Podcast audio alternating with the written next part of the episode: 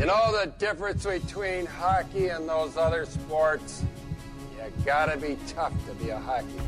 I idolize Dominik Hasek. I played goalie because of Dominik Hasek. My life in hockey has been started because of Sabres hockey. I didn't need playoffs this year. I wanted it, but I didn't need it. But when you screw up for the fans as much as this team has over the last like five years, and just don't hold yourself accountable, I'm sorry. I'll hang up and listen. I'm sorry. Welcome to Two Goalies, One Mic, an in depth look and behind the mask conversation about the greatest game on earth, where everything goes and nothing's off limits. Now I'll tell you something about this guy. This is only three minutes, eh? Whammo!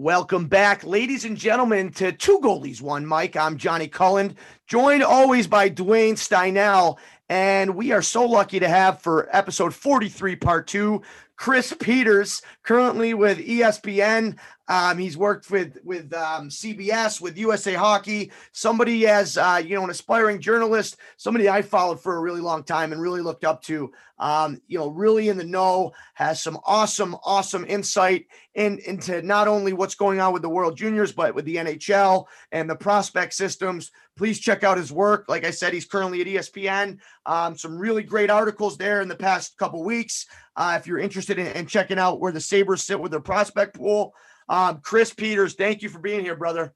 Hey, it's awesome to be here. Thanks, guys. I appreciate you having me. Yeah, thanks again. Uh, thanks again, Chris. I know I got that late, late night DM last night from you. uh, I was honestly, I was, I, I, was in and out of sleep, man, trying to stay up for that USA. Cause I mean, I, I work grueling hours at work, especially on Saturdays. And uh, it's a very physically intense job. And I was just kind of doing the head bob during the game sometimes. oh, and yeah. I woke up the one time I woke up and I looked down on my side, you know, Chris Pete, Chris Peters, you know, sent me a uh, DM or replied, and I'm like, oh hell yeah, here we go. And then so yeah, I could do tomorrow, and I'm like, well, we have Dave Starman tomorrow. I was like, I guess we're doing two episodes. Let's go. I found well, out, Chris. I fist pumped, um, celebrated in my car when Duane told me. I was pumped yeah, sorry I didn't get back to you sooner. I was just oh, like, it's fine. It's these days are fine. like a whirlwind, especially yeah, right so. now. Especially now with the world yeah. tournament going on. It, it, Dave even said it himself. It, has been a whirlwind for them. For yeah, it is. Yeah, it is. And it, you know, though I wouldn't have it any other way. I mean, every year. I mean, obviously, I would. The only other way I would have it is if I was at the tournament, which I usually would be, and and and to not be there is unfortunate. But I'm I'm able to, you know, kind of relax and watch the games and and and step away from them a little bit, and it's been good. I think it's actually help me watch the games better. So yes, but it's it's it's uh it's such a fun time of year. So yeah, I'm happy to do it. And you know, today we get a nice off day. Uh, you know, before the semis and the gold medal. Yeah, yeah, I have to regroup. I don't know about the players. The players are probably fine, but I have to regroup. So, well, I wanted to ask you. You, uh, mentioned, yeah. you mentioned that you're usually at World Juniors, and I know that mm-hmm. provides um, you know, extra access. And, and there's something to be said about being able to watch a game live. And, and, that's part of the reason why me and Duane love the World Juniors so much, especially, you know, when they when they're held in cities where they really pack the barn. There's nothing else like it. And and it's best on best at the U20 level.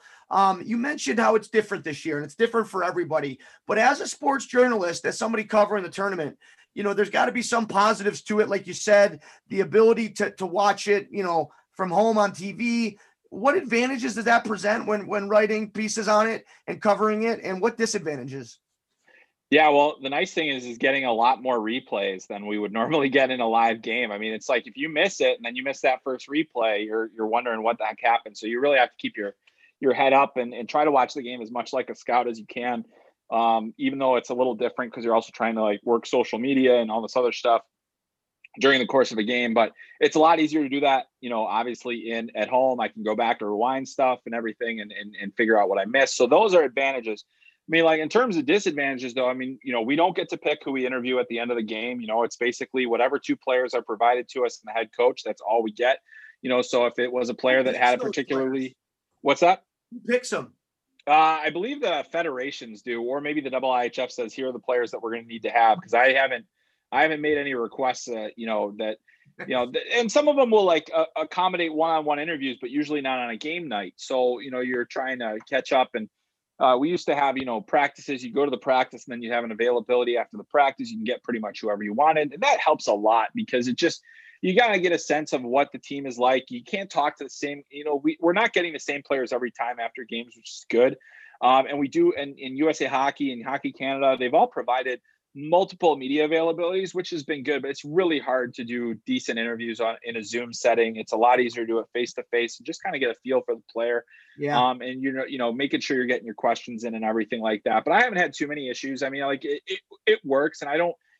You know, I'm not a beat writer, so I'm not writing game stories. So it's not like vital to me that that I have quotes after a game. But I'm usually asking the questions like, hey, you know what what what is uh you know what are some of the things that you did you've done to improve over the course of the tournament? How are you you know how are you managing this that and the other thing? And uh, those aren't always necessarily the questions you want to ask in a post game setting. They're usually more of those those practice day questions. And so if you don't get the right guy, you know you don't get to ask them. So I've I've I've tried to keep it pretty simple. Um, but other than that, I mean, it's been good to be be home, and obviously, I just you know miss the the experience of being there and and, and not having fans and all those other things all all make an impact as well. Well answered, and I think we're all with you on that last one. I I love the atmosphere. Sorry, go ahead, Duane. No, um, you pretty much just said it right there for me, Cully. Uh, I, Okay. you know, you pretty much answered the question for me. So I wanted to. So we just talked. Uh, we just interviewed Dave Starman. I, I know you guys. He's a friend of yours. Uh, you know, you guys have crossed paths. Um, and there's a couple things I wanted to get into you while we had you, Chris. I know we don't have you for a ton of time.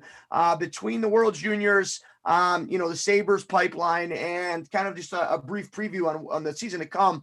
Um, so maybe we'll start with the World Juniors. Is that okay with you, Duane? That's fine with me, man. That's that was yeah. So as we get into it, um, you know, obviously this will probably drop tomorrow before the the semifinals. Um, I think we've been in for a treat. Um, you know, certain people were calling out. I don't know if, if if if this year was any different than usual, kind of the lopsided scores, but I think you see certain in every group, no matter how they're split up. You know, the Austrias, the Denmarks of the world are, are not going to play Canada, USA, Russia, Sweden to, to close games all the time. I love it because you know just seeing these these countries play. Um, whether it was um, Rossi on um, on Austria, really do a lot of good things. But you look at Germany and, and Stützle's just been for. We talked a little bit about him prior to the draft, Chris, a- and, um, you know hoping the Sabres would get him, but obviously didn't think he'd fall that far. But JJ Peterka really has stepped up and, and had a great tournament. For me, I know he he ended the tournament, um, you know, the round robin with a big three goal, two assist performance, I believe, which was impressive. But for me, it was the game before that. Um, I think it was the overtime assist he had. Um, I, I believe that was against the Czechs or Slovaks. I, you know, yep. yeah, Slovaks. And for me, that was just a really fun overtime period. He was on the ice for about a minute 45 seconds before that. Uh, was able to to draw the his his weak side defender into him and dish it back to the top for a shot through traffic.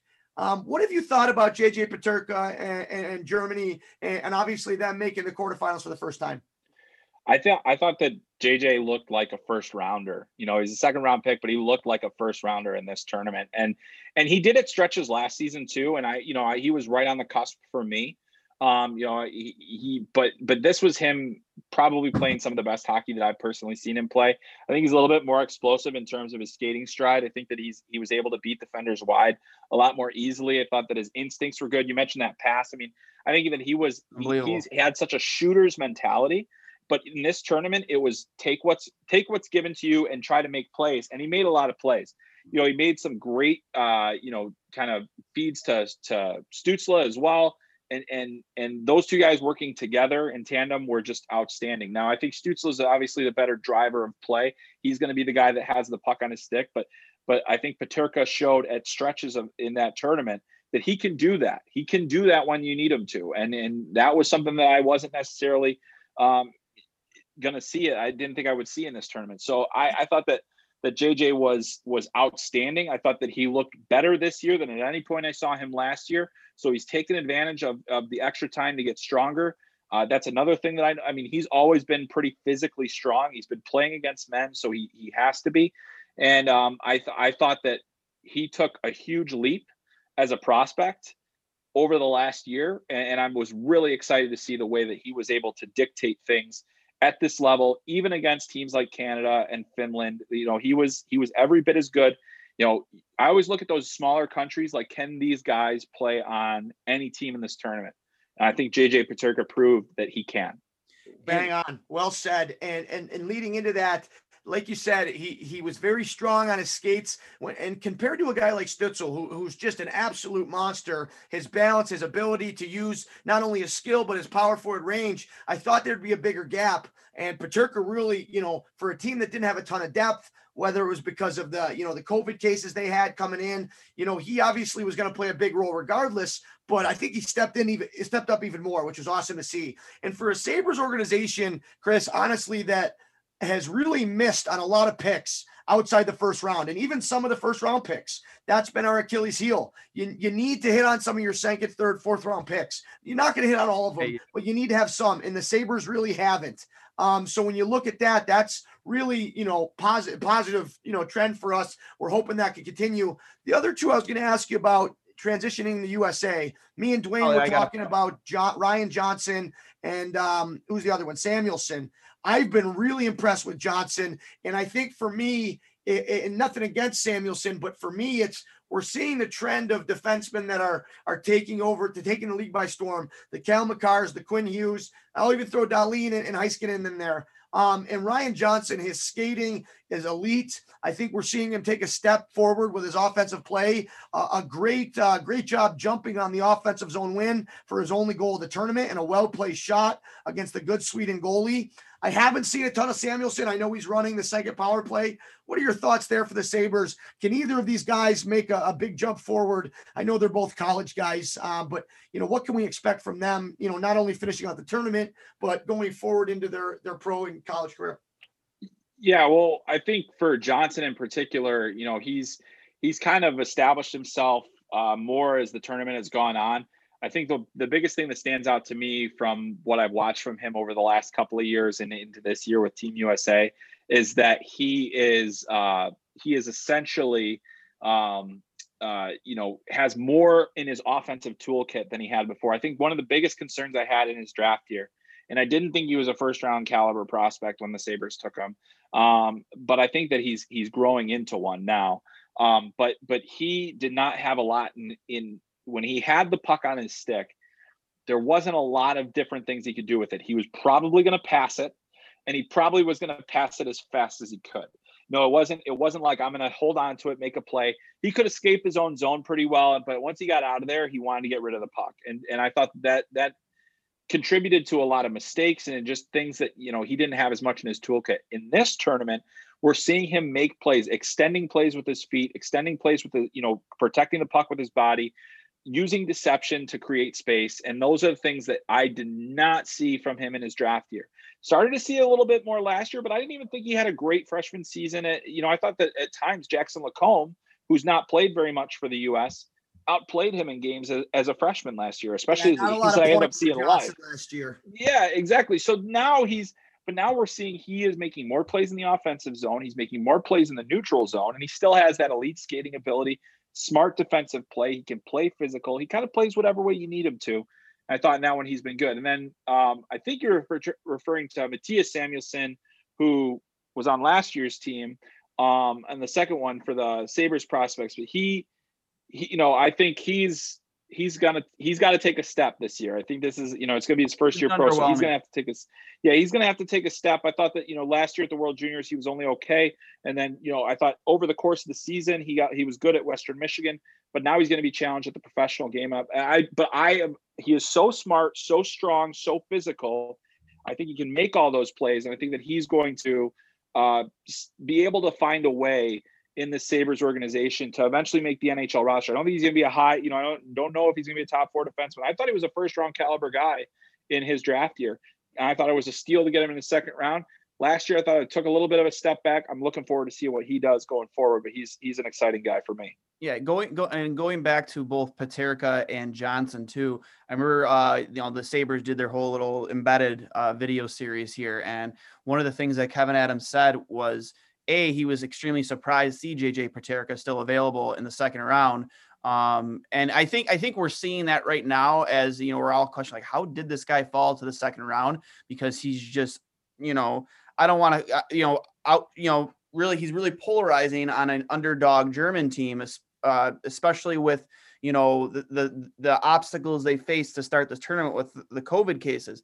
And then you have Ryan Johnson, who is the final piece, you know, the, the deciding piece, according to some media people here in Buffalo, of the Ryan O'Reilly trade, which, you know, I'm sorry, they're, they're, it's done, it's over with. Buffalo lost that trade overwhelmingly. like, yeah, there's oh, no yeah. questioning that anymore. It was, and I, I've said this multiple times on this podcast that that'll go down, in my opinion, as one of the worst trades in all of hockey history for the outcome that came of it. You know, the guy won the cup and the Conn Smythe the very next year. Meanwhile, we finished near dead to last in the NHL. If I think you know, we think, we think we did finish dead last in the NHL the next season. so there's no questioning that it's it's one of the worst trades in all of in, in the history of the NHL. Um, so to see Ryan Johnson perform at this level and how well he is, how smart he's played, as Cully said, how strong of a skater he is, uh, his decision making, um, that shot of his it's it, has been very uh, it really a, gl- a, a nice uh, uh, i'm i can't think of the right uh right word here but it's been really a, a, you know a real glimmer of hope as far as you know what we've gotten back in that trade because Tage Thompson, you know, you know, a lot is left to be determined with him. You Wait, know, you're telling me you don't like Sobotka? Where is he? where, where is Samoka kidding, right now? that's I don't even remember who who was the other piece. in that Berglund. Berglund, he he packed, you know, you know, he packed his shit and left, and you you know, you you didn't want you don't want to you didn't want to play for Buffalo anymore. That's almost as bad as the Bills player that left last year at halftime. Van, Berglund. Von, uh, was it Vontae Davis? Was it Vontae Davis? Yeah, he, yeah, just, he just did. He just dipped. He just dipped at halftime. I was like, yeah, I'm out. I'm good. That's it. For me, he's like, I'm Yeah. good. You know, speaking of which, they're smoking the Dolphins right now. Oh, I, I think you it's know like what? I we're recording this during the Bills game, and I haven't seen it at all. Real quick, Chris, are you? uh Who's your NFL team? Uh, Chicago Bears. So I've had they, uh, have a a, rough. they have an yeah. important day today too, right? They have an, they have a chance. They have a chance. So yeah, but I grew up in Chicago and a lifelong Bears fan and long suffering Bears fan. They haven't won a Super Bowl since I was one year old. So at least you won a Super Bowl, man. We, we trust me as far as agony of fans go. We know, you know, th- th- this we, we don't even know how to react and how to feel right now as Bills fans because it's like we're not used to this. Like it's been two Well, decades. our parents are used to getting this far and then losing four times in a row. Our That's generation right. hasn't seen any success. And, and we talked last episode, Chris, that the Pegulas got it so right with their hires for the Bills with McDermott and Beane, and they've done a great job. Eh, Where they've dropped the ball is their hires with the Sabres. Um, I got I was fortunate enough to form a relationship with Kevyn Adams. He um, he was the development coach uh, when I was, you know, I, I started skating with Felino, Kassian, Corey Tropp, um, and uh, Luke Adam um, at leisure rinks here in the in the summer of my my third year. And the only reason was is because Kassian was, you know, recommended because I'm a Buffalo guy. And Kevyn Adams played an instrumental role in getting me to development camp, which was the highlight of my, my career, right? And I didn't sign Yeah. or anything, but that's my hometown team. And I always liked him as a good guy. I never thought that he'd jump to this level this quickly, but um, you know, we we gave him a hard time, Duane and I, right away. But like Duane alluded to, he's It- it- it's, good not, it's not that I gave him a hard time, Cully. It's just like two years previous as he was coaching the Academy of Hockey, and then we see I all these that- I think players. One thing we forgot, he has his kid was there, right? Well, yeah, yeah, but everything else, and I'm nothing against Kevyn Adams, but like if, as a fan and as a crit a fan as critical as I have been, especially since last January, um, to see them just jump the gun, and it, it was such a kind of like a questionable hire at first. It's like, well, what qualifies him to be an NHL general? He's never been an assistant GM at the professional level, the semi-professional level, the you know at any level. He's never, Fair he's never been there. You know why are why after everything you as an ownership group have done, why am I expected to believe in this hire when you've gone through Tim Murray, you've gone through Jason Botterill before that Darcy Regier. I know he was a you know you know Yeah, he was a- a layover.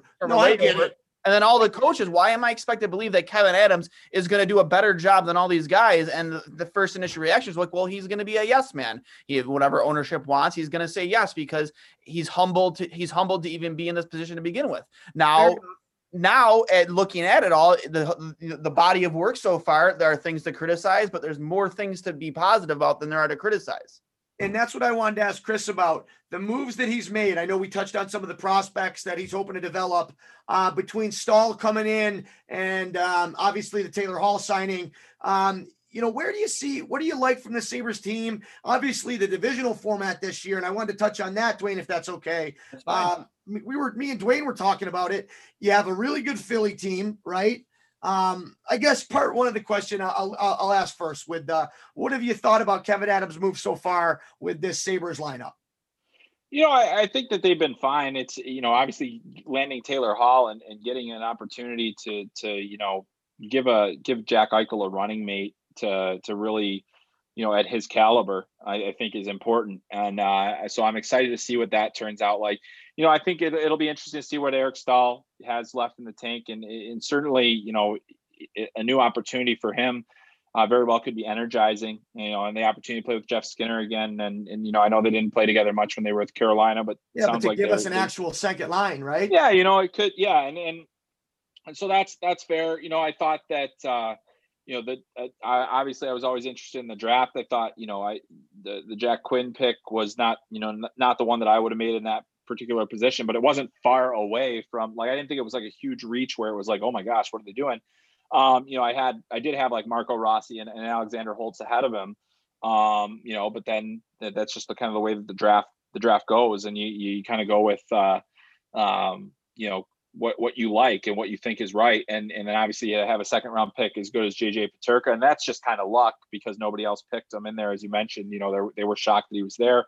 And I, I was I wasn't shocked, but I also was, you know, I, I thought that that was just a great way to start off know, the second round for them. Yeah. Um, and, and, a very interesting player that that that has what they need. I think you got two guys that have goal scoring ability that you know you can never have enough of that. And I think Jack Quinn is has great potential uh, to be a high end scorer. And you know you can't find too many guys that score 52 goals in their draft year at, the OHL level. So I think well, you can solid... when you got goalies like me in that division. so no, no is, but I mean, actually true. But, yeah, well but... said. And and I wanted to kind of piggyback off your answer. oh, I know. Hey, but it's all good. Uh, when I played in, I love it. When I played in Kingston, Toffoli was up there and Monahan, and they abused me as well. Uh, but my question, kind of piggybacking off of that, um, sure. is is who would you have? You mentioned the two, um, and I know it's still early, right? Um, with with their careers, and we're starting to see some of them at World Juniors. You mentioned that Jack Quinn obviously has the potential. I know Duane interviewed uh, his coach André Tourigny, um, but you know he he he gave a glowing review. I personally was leaning towards uh, a Perfetti if he was there, but um, you you obviously. Well, you know, Chris, you obviously had you know insight and, and did a lot of research on this. Um, do you project Rossi and Holtz, you know, from what you've seen so far with them starting their seasons over season in World Juniors, you know, do you think that they're sorry, why would you have picked those two over? over well, I mean, Holtz Holtz wasn't available because that was the pick right before, but those were the guys that okay, I had just right. like right ahead of um, Quinn. Uh, the guy that I would have picked was Cole Perfetti. Um, and I think Cole Perfetti is um, highly and intelligent. He was number four on my board uh, or number five on my board. I, I almost put him ahead of Lucas so Raymond. Well. So he he has he has tremendous vision. He has uh, you know excellent hands, insane release on his shot. I mean, I, I want him Great to shoot release. more. I want him to shoot more. Um, but more selfish in the in the yeah yeah. But he's a highly intelligent player, and I think that he's the kind of guy. He's such a sh- shot pass threat, and you know he can play down the middle, but I think he's much you know probably will end up being a wing. So we're um, seeing him play wing for Canada right now. Right. I thought that was interesting. Right. Yeah. And I think that he's I think that he's more like that that would have been the pick that I personally would have made just based on best available, but that was on my board, you know. So uh, I think the teams got a little bit concerned about Perfetti's uh, skating ability. Um, you know, where where he wasn't exactly explosive, and that combined with not being the biggest guy is a bit of a concern. But I think that of any player in that draft, any player, in that draft. I thought that he has the highest, the best hockey sense, thinks the game at the highest level, especially offensively. Um, doesn't have the physical tools of Byfield or Raymond, you know, and and and uh, Stützle, but he was in that. For me, he was in that mix of player with Raymond and Stützle as, as a guy that could even sneak into the top three. Now, um, and I think we've seen him play at a, at a super high level um, at the you know at the World Juniors, but at, in junior hockey as well. Um, that would have been the pick for me. But again, like Quinn was, I think I think I had Quinn just uh, on my board. I'm trying to think. I'm pretty sure he was 11th or 12th on my board. Um, so I, I- you know, another guy that I was looking there, Anton Lundell, was another guy that I had ahead of. So the guys that I did have ahead of him were Rossi, Lundell, uh, Askarov, that ended up going, you know, Yeah, and I think him. it's it's that after tricky, him. It's that tricky spot between. I know it's different each draft, but I want to say from like six to twenty, right? Where a lot of teams boards differ, and, and there's that second tier of elite prospects, right?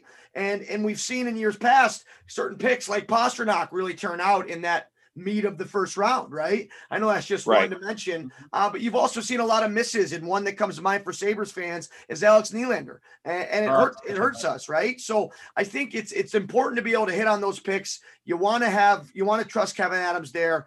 Um, but kind of segueing away from the draft, and Duane, me and you talked about this the other night. Um, with the division set up the way they are, right? And and you seeing that Buffalo needs to finish in the top four there. Um, is is it possible? Um, what are they going to have to get through? The way I look at it, you have Philly. I think they're an automatic playoff team. But besides them, we had a tough time. I think New York's got to be there too, right? Mhm. Who would you have, Chris?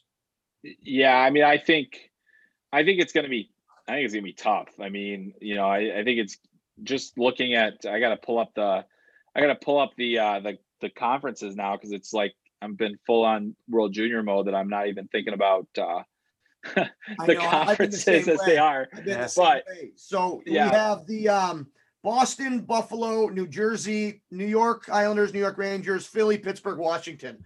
Like you got some good teams in there. Yeah, you do. Uh, yeah, I want to ask you this. Me and Duane talked about it, and Duane brought up the point that Boston with Marchand, who is it? Marchand and Par no Bergeron and Pastrnak are no, out. to no, it's. Pa- Pastrnak's hurt, correct? sorry. Pastrnak and Bergeron are out to Yeah. start the year.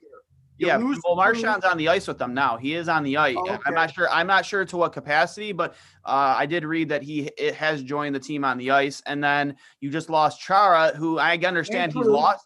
I understand he's lost a step, but but down below the dots in your own end, there aren't many defensemen that are better than Zdeno Chara, especially with that wingspan of his and the ability to work with his stick. Like that, that's gonna hurt them, you know, especially when you slow the play down in your own end and you're you're, you're pinned. Like you want a guy like Chara, you know, below the dots in front of your own net. Well, you lose your top two left left side D man, right? Like you got to hope that who does Boston? You know off the top of your head who Boston has in, in their in their system? Who are they projecting to step in? Uh, well, I think Jeremy Lauzon is in there, uh, and he played quite a bit last season. And then I'm trying to think of uh, who else they have on the left side because I think they're, I think you know, they'll Grzelcyk will be top, probably the top Gotta have a pairing bigger guy. right? Yeah, I mean, you know, he's he- he- he's going to play a, a substantial role ahead of where he was a year ago, and then you've got Lauzon, who you kind of have to hope is there. And I'm just going to pull up. I'm trying. I'm losing the uh the uh just trying to think of who that who No, they you're all good. I have. didn't mean to put but- you on the spot. But yeah, Torrey no, Krug. no, because I You mean, can't replace Torey Krug. but that's the- but that's the issue is that you can't come up with it off the top of your head for one.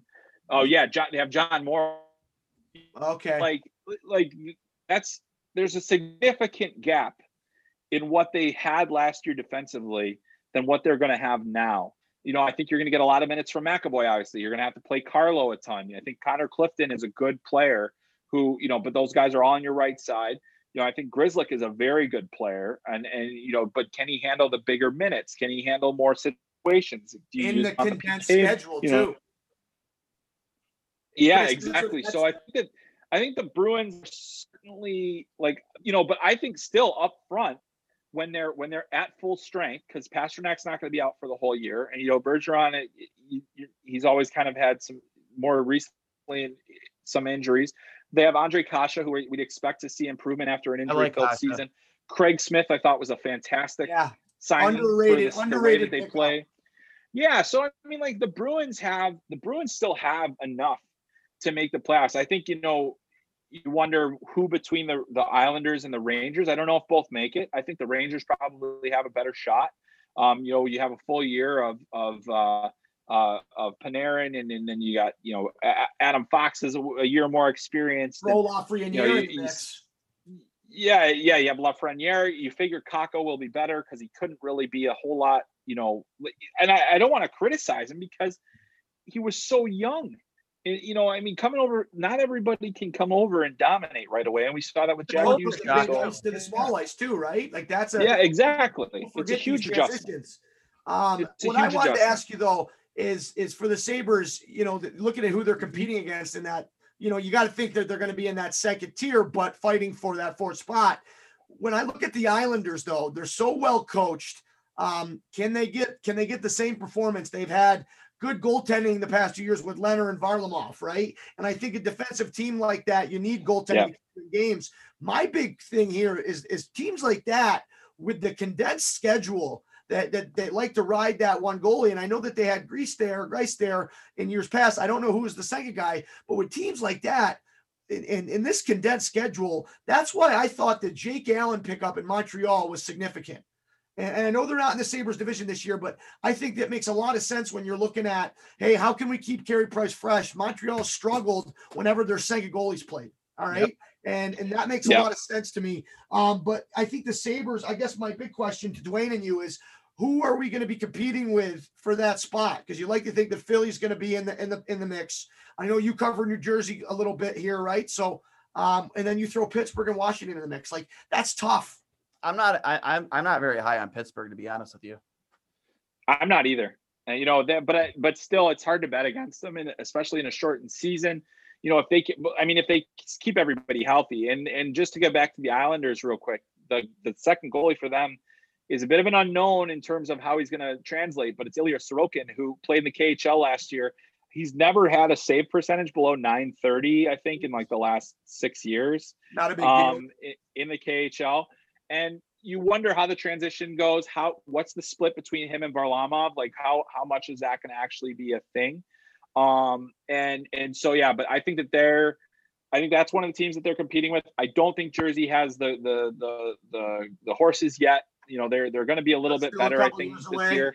Yeah, so you know, I think I think that, that that you know you're looking at you're competing with the Rangers, you're competing with the Islanders. The Capitals are are are interesting. Like, what are they going to look like? Ilya Samsonov, first year as the starter there. He's a stud. Um, I like what I saw. He's a, great, I, I, he's a great goalie. He's great a great prospect, and it's just a matter of you know now he's got to be the number one right away.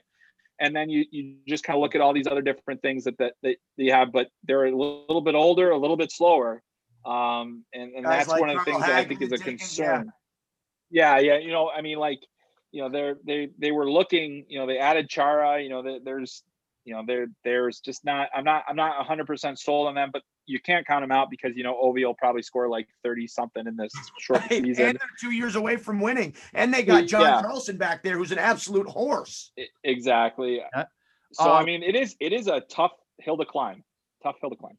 Before before I get into my my next question, just want to announce here on Two Goalies One Mic that Josh Allen just has broken the franchise record for most passing yards in a single season. held, for him. Previously Love held it. by Drew Bledsoe. There's a name for you.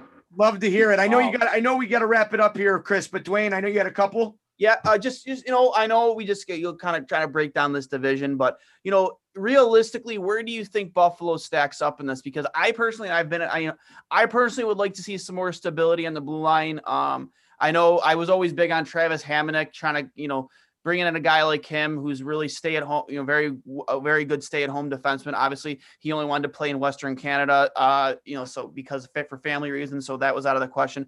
Sami Vatanen, I believe, is still out there. Uh, just a piece. I mean, I know we, you know, for as far as cap space goes, um, it's very difficult to fill, fit, fit a guy like that underneath your cap. But in a season where you have Hall for one season as of right now, I know he's talked that he, you know, he likes what he's seen so far in Buffalo, and you know, he he makes it sound like he would want to stay here long term.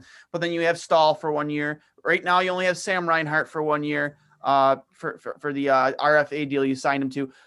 Where, like, you know, my opinion of is why not just put push all your chips in the middle of the table in a season where contracts are coming dirt cheap you already have these guys on one year deals. Why not just go for it all this year and really make a make a run at this? Um, but even without making a move like that, you know, where do you see this team stacked up in this division? Because I really think they do have a legitimate shot to fit, finish in that third or fourth spot, uh, offensively at least, because they did add a ton of depth to their bottom six with that Cody Eakin, Tobias Rieder signings. You know, you hope that Tage Thompson has, you know, can there can be some carryover for what he was doing uh, in the AHL before he got hurt. uh, and he was performing well. I think one of the odd guys out in this in this lineup personally is Casey Mittelstadt. The guy came in three pounds lighter than what he Yeah. did last season, which is baffling to me when you see a kid like who's a year a, a year uh, less uh, pro and Rasmus Dahlin come in 16 pounds heavier muscle. He looks like you- Drago. Yeah, Ivan Drago. I know. I'm sure everybody saw that picture of him playing freaking ping pong in the backyard. But the guy looks like Dra- Ivan Drago, and you know he's going to be an absolute beast. He's going to log at least I'd say five to six more minutes on our blue line this season. You know, and you have Casey Mittelstadt, like you needs to get bigger. He's coming in lighter, and everybody knows muscle's more dense than fat. So I mean, you can trim all the fat he may have had before, but you need to come in heavier. And I think he might be one of the odd guys out but which I'm fine with because if he's going to be a depth guy, then that's fine. You know, I, I just think this bottom six has gotten a lot better. Um, the top six is dramatically better, especially now in practice right now. Sam Reinhart's been put down on the second line, and you have Hall, I believe, with Olofsson. I think it's Olofsson up on the top line, which I mean, you can't deny that release with Olofsson shot. In, in these in these lineups that you're referring to is without Eichel there. Without Eichel, I mean, yeah, Eichel's Eichel was hurt, but like at the same time, that shouldn't change who's on his wings on that first line. You know, Right, I, think, yeah. where, where do you think the Sabres sit? I think I think they I think they have an outside shot at fourth. You know, I think that, that the thing that I that concerns me is, you know, will the goaltending hold up? Is it good enough? Uh, what is you know the scoring depth? I think is okay. Like I think that really the guy that uh, interests me most in terms of who will be stepping up is Dylan Cozens. I mean, Oh, he's yeah. got to be on. He's got to be on the roster. He's got to be on the roster. And then you've got Arttu Ruotsalainen, who's been amazing in the Finnish league. Well, Big Ristolainen. fan of his start. Big Not fan. he was a start. Ristolainen, Yeah, so so you've got him, and you, so you've got things there, and I, and the other thing is, you know, you kind of mentioned some of the D that you could go out and get. I think you're going to see a better Rasmus Dahlin this year. I think you're going to be a better Henri Jokiharju this year. I think, and those and those are guys that you want to have that are you want them playing a lot. You want to play them in, in crucial minutes, and you as much as you want to go in right now, as much as you want, you, like you're there and you have Taylor Hall. He's gonna. He's not. A, he's a very smart hockey player he is going to know that hey if i sign here and we've got Dahlin is is popping off we've got Jokiharju can be a top four guy. We've got you know all these other you know we've got Dylan Cozens is here. We've got our you know You have Ruth secondary scoring So now. you have those kinds of things. So it doesn't you know i think if the if, if the Sabres don't make the playoffs this year i don't think it's make or break in terms of uh, of, of adding taylor hall. It's just you know what what is going to make Easy sense long term for this organization you know? What is going to make sense to with with kind of some of the other salary situations that you have on the roster right now obviously with the skinner deal and all those other things it makes it challenging with the flat cap. But i think there are things that that can happen. So i think they're going to challenge. I think they're better than they were a year ago much better than they were a year ago. I think Dylan Cozens is going to come in and hot and i think he'll make a make an impact on the roster right away uh, i don't know if it's going to be like a calder caliber season but i think it's going to be a very important season for How- him I, that- um, how have yeah. you not brought up Dylan Cozens even before this? I mean, Yeah, he's yeah. absolutely taking Yeah, over that tournament. Like unbelievable. what? Like we must have a massive brain fart. That guy has absolutely torn apart this entire tournament. You know, taking Well, it it's by storm. In my opinion, is the MVP. Even with Zegras Yeah. playing the way he is. I think uh, it depends on how they finish, Duane. But one thing that's really impressed me, you and I talked about, I never realized his separation speed. We've seen him score maybe two breakaways now, where in the neutral zone it's an even foot race, and you've seen him pull Gone. away. Um, and granted, playing in the Western League, I didn't get to see him a lot. But Chris, you made this point too. I think the one thing the Sabres have been so easy to match up against in years past because of our depth or our lack of depth. And I think when you when you talk about the different moves, even whether it be like Ruotsalainen stepping in and having a good year, you throw Cozens in the mix. Now you're not relying on guys like Mittelstadt or um, Girgensons to play bigger roles and and their, or Tage Thompson to step up. So I think that that's what is makes it should be make us more scary to teams. And I just kind of want to know your opinion. Can that that bump in secondary scoring make up for our lack of goaltending stability? Because we've seen, especially last year's back-to-back nights, the Sabres goaltenders were both sub 900 save percentage. Yeah, I think I think it it helps a lot. I mean, you know, just being like you mentioned, just being a tougher matchup, and that, I think that's big big reason to go out and get an Eric Staal too. You know, and to say, hey, we've got we've got a guy that's gonna gonna make you work. Uh, you know, make the other team work. It's somebody that they have to pay attention to. And then I, you know, you hope that Cozens takes a step and he's like he's the same way. And if he's playing on the wing or he's playing center or whatever, it doesn't matter. You've got a guy that's gonna gonna make an impact. And you know, it's just a matter of you got to make sure Victor Olofsson stays consistent. You got to make sure that Jack Eichel is getting the help that he needs. And then, you know, those are things that that all matter. Um, I think Jack Eichel is a top 10 player in the league right now. I think that he's one of the absolute best. Um, he's, he is, uh, he is, he is outstanding for me. Um, and I think that he's only going to get better. And I think Taylor Hall is going to make him better. I think that just having somebody that's been to the top of the mountain as a Hart Trophy winner, somebody that's been, you know, a, a number one draft pick, you know, got he understand they'll they will speak the same language. I think that somebody that's, that's one lit, of the things. lit up Cully multiple times. And Taylor Yeah, Hall. yeah, yeah, exactly. So No, So it's, you've got- you mentioned the Hart. Can can can Halsey help Eichel get over get to that level? And I think you answered it. Yeah. Yeah. yeah, absolutely. I think he can. I mean, I thought that Jack was close to that level last year Yeah, at times. Until he, Um, got, until he and- suffered that core injury. Yeah, he was. Yeah, yeah, exactly. So- Seahawks.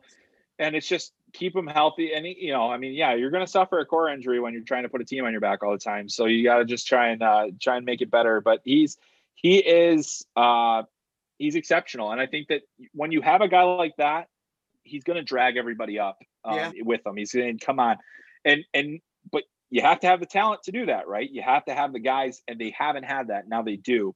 So I think that I I've never been more optimistic about the Sabres, you know, in the last decade, I would say.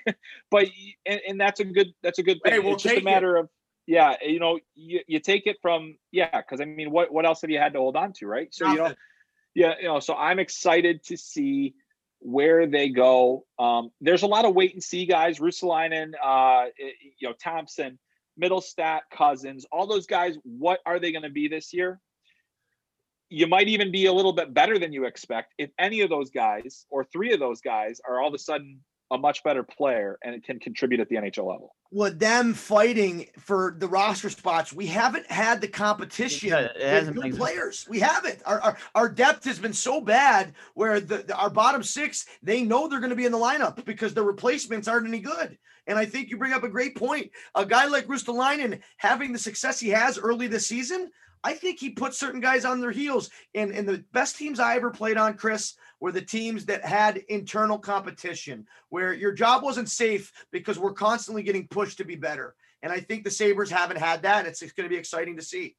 Yeah, yeah, I think that's so important, and yeah, and it, that way, and that helps you start the season on time. Obviously, the Sabres have had good starts, but now they're going to have have experience. Some of these guys are going to have experienced some of the adversity in camp of the of the, of the uncertainty of where that where what their role is, where they're going to play, who they get beat out, and uh, that only helps. It just get, makes you more competitive right from the outset. And I, I I hope, you know, like I think it's important for the Sabres to be good it's important for the Sabres to be a good team in this league. And to, you know, I've been to Buffalo so many times over the last couple of years uh, for, for, for world juniors and combines and all this other stuff. And in Frozen Four, it's like this, this city deserves a team that can actually compete here. So uh, my hope brother. for you guys is that it Yeah. happens because, Yeah, uh, it- yeah, it, it, it's insane too. Like you, you look at how passionate these this fan base is between both the Sabres and the Bills, and it's They unreal.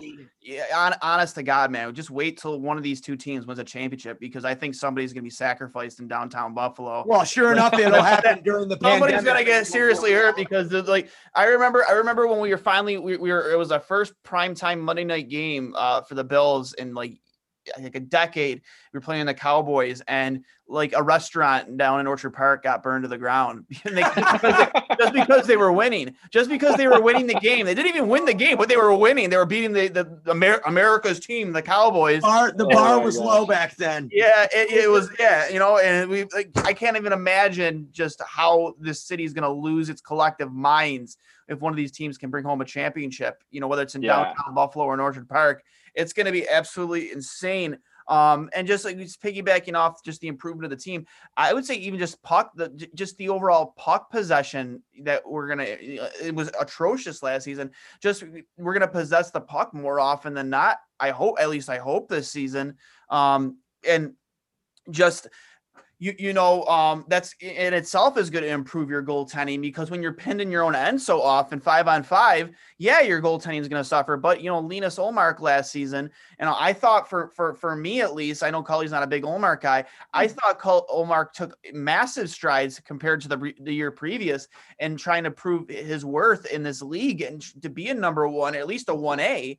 But is um, does he have that ceiling? What's his ceiling? I think he's a good one B. I just don't think I'm not disagreeing. I, I hope I'm wrong, guys. I think, he's, I I think he's good enough to win. I definitely think he's good enough to win. Chris, what are your thoughts? Yeah, I mean, I think I I think I lean more towards he's he's a good one B. I, I still don't think this team has a number one goalie. Um, I'm not. I will say, but Duane, I will say that I do think that he's good enough to to get you where you need to go. I mean, we've seen teams win with with less, with with, with yeah, with less for sure, for sure. Like you know, I mean, and there have been there have been goalies that you know kind of go in in ebbs and flows. I think. Hell, Antti Niemi you know, won a Stanley Cup, guys. Exactly, know? exactly. I mean, like, and there's yeah, there's there's a lot. You know, I mean, you see Anton Khudobin carry a team to a to a Stanley Cup final. I mean, like it just Corey Crawford. Yeah, Corey Crawford you hope for was it. never spectacular, but he's got two cups, and before him, Antti Niemi.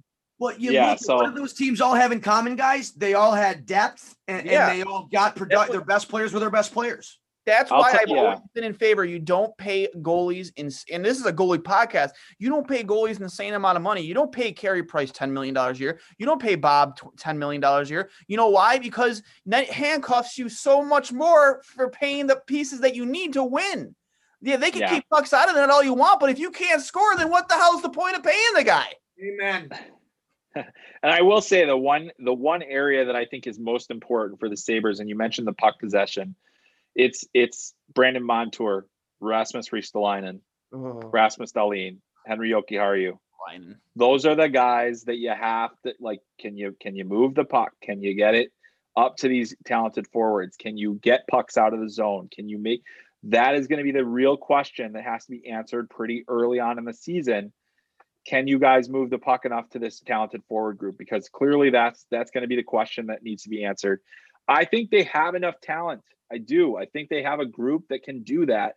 It's doing it consistently. It's not getting overwhelmed by the teams that they're playing against, and and it's and it's having the confidence in the group ahead of them to just dish off the puck and not have to try to do too much. So uh, I think that that's this forward group should give them more confidence to move pucks up ice and that things are good things are going to happen. So um, we'll see where that goes. But I think that's one of the, the remaining I, questions for the Sabres. And I, for, for me too, with Ristolainen and with respect to him, it, it, you know, I think he is going to have a better year just because Dahlin's going to demand so many more minutes now, especially you know him coming in looking the way he is. I you know, that that's a difference between him and Casey Mittelstadt. Dahli, Casey Mittelstadt I, I, my opinion, off the ice isn't putting the work in he needs to put in. Rasmus Dahlin. Let's hope you're wrong. Let's hope you're wrong. Bro. I hope I am wrong. I hope I am wrong. I, will never root against uh, one of our one of our guys. Like I was, I was dead wrong when the Bills drafted Josh Allen. I was happy to admit that I was dead wrong, along with a lot of other people here in Buffalo. But with Casey, it just doesn't seem like he's willing to put in the same work that other guys like Rasmus Dahlin were willing to put in. Even Ristolainen, you see his workout stuff uh, on, on, on social media. The guy grinds in the offseason. For him, for me, with Ristolainen, it's just up here where he lacks the decision making, you know, not making the smart and easy play up the boards, high up the boards. Rather, I'm going to try and carry the puck out of the end because I think I am a flashy finished defenseman. And you know get knocked off the puck or you know get my pocket picked. Swedish, that, for me, that's where we're at. But now he's playing going to be playing less minutes because Dahlin's going to demand more minutes. I think that's just going to help his game. I think it depends on who's around you too. I think that Dahlin, like you said, probably tried to do too much on a bad team, right? Like the center for a while. I like, I like to say low and slow, but the center's got to be in a good spot. In today's game, you don't necessarily want to go glassing out, but I mean, you got to be, you got to have players around you to be good. And I hope that everybody takes that next step. I know we've kept you a little bit longer than we promised, Chris. Um, I, Duane, I had one last question before we wrapped up, if that's okay. I know that you wanted to ask him about the Beach Pro. Um, oh, if that's okay, Chris. His comments on that are yeah. Um, really yeah, quick. Sure. Um, well, first off, just looking at your your your hockey DB, um, former coach Iowa State hockey, couple clips for Iowa State hockey. Um, here we go. Um, but leading back into the World Juniors, just uh, what is your outlook? We got the semifinals um, tomorrow. Obviously, we're, we're, we're recording this on Sunday. It'll be dropping on Monday, the day of the semifinals in, in the morning. Um, what are your thoughts? You got USA, Finland, and then Canada, Russia. Some great matchups. Finland obviously ended USA's tournament last year, I believe, early. Um, Yep. and kind of been a thorn in the sides. And hey, listen, go back to Rasmus Ristolainen's goal against to, to win the World Juniors, right? And I remember being thinking, this is the fucking guy. Turns out he has terrible boots. He can't transition, and that's the biggest goal of his life. No, but Finland, for being the small country it is, they've had a lot of success, and, and they have just as many World Junior goals, I think, as Canada in the past six years, seven years. Yeah. I forget what the number is, but hey, like Yep. can't overlook them. Happy to see um, certain guys on USA get, get going. Zegras is a stud. Um, can, I think it's going to come down to me. Can Spencer Knight be the guy? I've liked Dustin Wolf. I know we've been limited in seeing him, but uh, what is your thoughts, your predictions, and your outlook here for the rest of the World Juniors? Yeah, well, I think we got two great semis. I mean, obviously Finland and you, they're, they're the- they're the top two teams in each group. I think that that's you know that's clear. Uh, I think Canada's going to have their hands full with Russia. I don't think they're going to lose. I think they're going to win. You know, I think that they have way too much depth and talent and speed. The issue is is that uh, Russia has really good physicality. They they play they play a very tight game. Um, they're good defensively. They I, I don't know if they have the counter punch ability of uh, like you know the U.S. has the counter punch ability. Uh, they don't necessarily have as, as as sound defensive structure as as Russia does, but I think that's the collision course. So Canada, I, I think they'll beat Russia. The U.S. They're going to have their hands full with Finland. Last two years, that's the last game they lost. You know, they lost to Finland in the gold medal game two years ago. They lost in the quarterfinals last year. They've been tight games. I think the U.S. has the goaltending advantage. It probably will be Spencer Knight.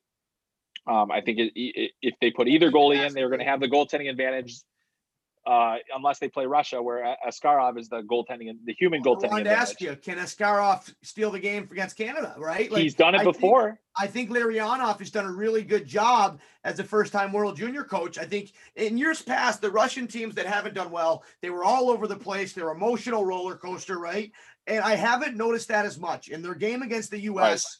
They they played their game plan. They they got a few goals. They got to Spencer Knight early, and and then hey, let's be honest. Even though the USA pushed back, I mean, Askarov made the saves he needed to make, and we didn't have a ton of great chances, right? Like usually, Right. I'm used to the Russians giving up a ton on the back end, like coming back. But you're right. I, I think that's a great prediction. So you have USA, not to be treaded lightly against Finland, but hopefully a USA Canada final, and Yeah, that I would be, think that would be- be a treat, man. Yeah, I think so. I think the U.S. is just a little too fast for for Finland. I think that's been a, a key difference for them, um, and then the goaltending advantage as well.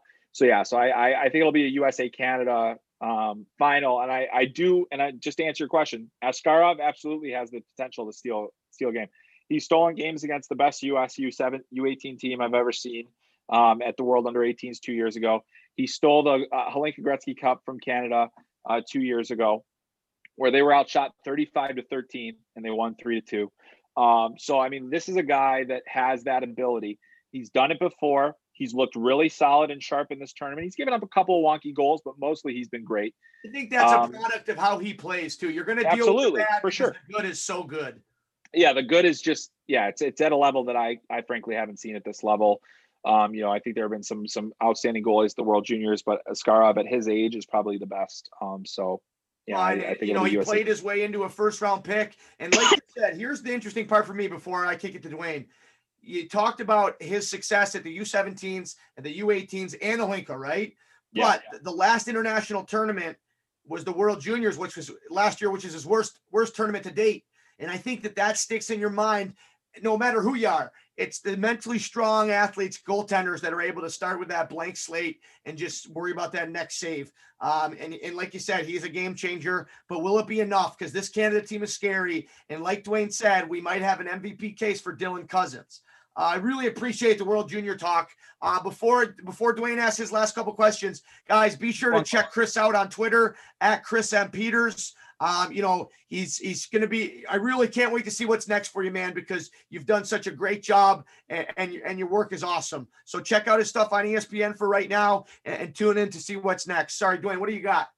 No, just uh obviously we touched on it pre-show, but I was really digging that article you dropped recently on beach hockey. Uh it just really took me back it out, the emotions flow because I used to love watching beach hockey and I was so angry when they uh when they uh you know the, the league folded with rightfully so, you know, the points you made in your article, like they were playing like three three games a day, some of these Yep. teams in like in extreme hot conditions and not to mention on a black surface, which wasn't making the anything Wait, did they better. have the? Were they the ones The with the ramp, yes, the the ramp behind the nuts. Yeah, they had the Oh, ramps. I Yep. love- Hey, hold on, really bring quick. that back, but just do it better. Honest to God, I, I think it would succeed if you brought it back and, and you kind of like I'm not saying like the XFL, but look how successful the XFL did during a pandemic. back, you know, you know, you know. Obviously, I hope with the Rock buying them, uh, that that th- with him being owner, he, he he can continue the trend that was started because it was like almost a cult following with the XFL. I'm not saying the beach hockey could be the same thing,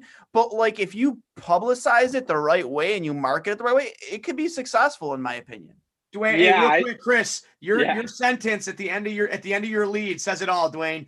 But for three seasons from '98 to 2000, pro beach hockey was very real and it was glorious. Sorry, I had to throw that in there. yeah, it was it was glorious. And you know what? The, the the thing that I learned, there's a lot of things I learned coming out of that. But I mean, obviously, I was a you know a child of the '90s and and and '80s and '90s, and and so this league was like when I was eighth grade going into high school is when it started. So it was like uh, a huge deal to me.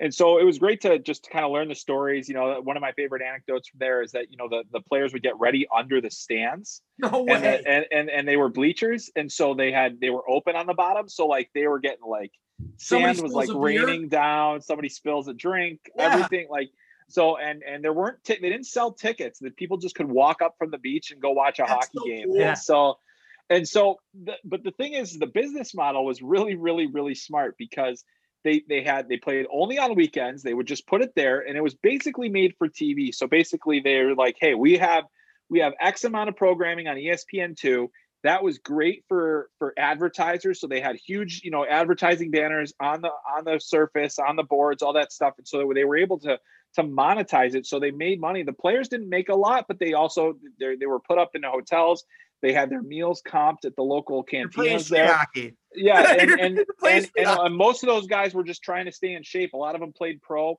Um, a lot such of a them played in cardio, man. You got to have good Yeah. lungs play in that. I Yeah, so, yeah, Yeah, I mean, and you look at some of these, some and literally some of the guys that they signed for that league. I'm not even joking. They they found playing on the beaches in California where they were just playing on the blacktop. They're like, "Hey, you are pretty good. Ducky you want to come play in this league?" And that to happened. God, I if I if I kept playing street hockey and didn't like you know start focus, I could have played beach hockey because I was stellar in the nets in the streets of Western New York. Nobody could put the ball by me. I don't give a shit who you were. I, I was stellar. it.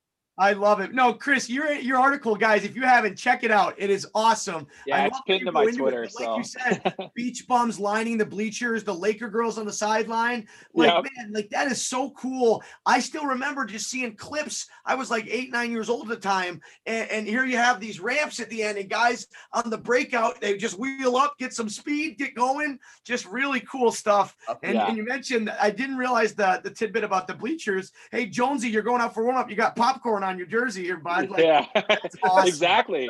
So Yeah, I do you mean, they- know, does it go into why? I didn't finish the article. Does it go into why? Like, was it a money thing? What what what, ended up happening? So so basically, like I, I mean, the way it was explained to me is is essentially like you know, it was it was program fill programming filler for ESPN two. That's kind of what it was sold as, and um, I think basically what ended up happening is like you know the ratings were good but not like great, and this is at a time where there were fewer cable channels, so there wasn't as much competition. So the threshold for success was so much higher than it is right now.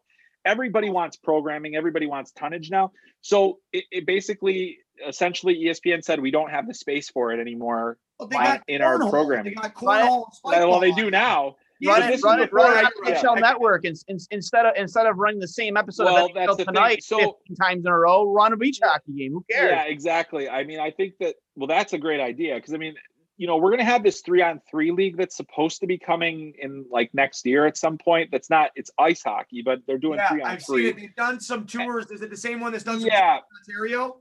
Yeah, I believe so. And I so, remember like, they were recruiting that- some OHL guys for that, Chris. Yeah, yeah. If they work, if it works, like that could be an interesting kind of thing. I don't know if it will. I, they need to kind of get, you know, there's a lot to be figured out there, but but I think that you know, Pro Beach hockey can rise again. I do believe it. I believe I'll, it I'll start. the The, I'll start the yeah. petition. Me and Chris. I've had so many Chris, emails. Like. I will. Yeah, I think there's enough people out there that want it back, and you know, like the players only made like a couple hundred bucks, or some some of the guys made a couple thousand bucks over the summer. You don't even have to be professional hockey players. Just find I'll- some really good like roller hockey players. Hey, There's so many Chucky here Slick- in Buffalo that would do it. you get Chucky Slick as the poster boy for the league. You get you get. I'm sure guys will come from the woodworks. I'll be. I'll I'll nominate or I'll volunteer my time as a coach. Paul Hell, Barber, let's see what he does with the I don't care. Duane, and Duane is the guy to start this up, Let's and Chris fucking with it. I, I'm so I'm so about this, man. I loved beach I'm all hockey. for it. So Bring about it this. If you wanna if you if you wanna lead the charge with me, Chris, let's let's fucking go. I'm in. Yeah, sure. Why not? I got time now, so Hey, if, Yeah. sure enough, hey, you, you might not, you never know what's next, but sure enough, we look back at a couple years. Chris Peters, commissioner of the new and super exciting, successful uh, roller hockey, roller beach hockey. What a what a reality that would be. No, but yeah, hey, let's do it. great piece I'm in. uh, on ESPN. Um, I'm a big fan of long form journalism and and Chris's pieces. And, and like I told you off air, man, you have this way of, of bringing people into the story emotionally, but providing some great, you know, not only just examples and stories, but in, in your in your draft analysis and your prospect stuff, y- your understanding of the game and your ability to explain it to not just you know the you know the hockey knowledge, you know. Geniuses, but the average fan is incredible. I, I've been following your work since I think I I think I started following you at some Sunaya Sapurji's advice uh, back back in 2009, 10. And I Yeah. followed. You've been great, man. And I Thanks, really, buddy. really look forward to seeing what's next for you. You got so much talent. You're everything that's that's right with, with hockey journalism. So I know you'll land on your feet and into a great role. And let's just hope it's as uh, president and commissioner of the Roller Beach Hockey. Let's go. I can do it, man. I'm so ready. Like Yeah. I, I'm not kidding. Like I am so No, ready. Duane's 100 No, I- percent serious. Like, I'm on this, fully I- I on board. I'm six to midnight right now. Let's do this. oh man, well, you guys are sending me off on a, on a high note here, so I like it. I'm I'm ready to go now too. So yeah, but Cully and Duane, this is awesome, man. Thanks, they, thanks, thanks a lot for having me. It was uh, really great to chat with you guys, and oh man, I yeah, let's hope for brighter days in 2021, huh? Yeah, yeah, and we can't wait to have you back on. Really, really, I know that you, you have a ton of stuff going on, but we really appreciate the extra time. I know our fans will. So, um, Duane, I, I mean, that's it for me. Big I'm- thanks I'm- to I'm Chris Peters. Great. Find him on Twitter at Chris M Peters, uh, and check out all his work because it's been great. And um, here's to a big USA hope for a big USA Canada gold medal game. Sounds good, guys. Thanks. Thanks again, Chris Peters, everybody. This has been part two of episode 43 of Two Goalies, One Mic. Duane is six to midnight right now Beach over hockey. the, the new beach hockey league he's starting. So please keep your eyes out for that because it's going to be coming in hot from Duane. So, Duane, great, great a couple interviews here, man. That was probably my two favorites since I can remember. But um, both Dave and Chris knocked it out of the park, bro. Um, so we'll be dropping these on the day of uh, on the Monday. And uh, really awesome job getting these awesome guests, Duane. Thanks, man. Like I said, uh, you know, I'm always down to interview anybody in the hockey world, especially somebody as passionate about beach hockey as me. So I love it. All right, that this is it for episode 43, part two. We'll see you next week. Two goalies, one mic.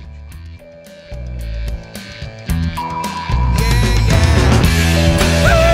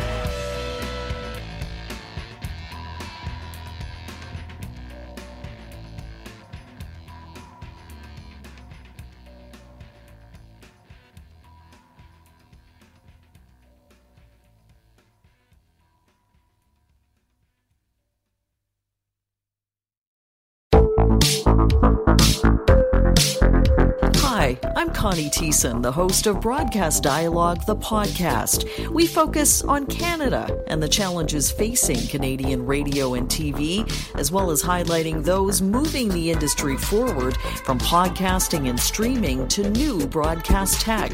Check us out at broadcastdialogue.com or your favorite podcast app.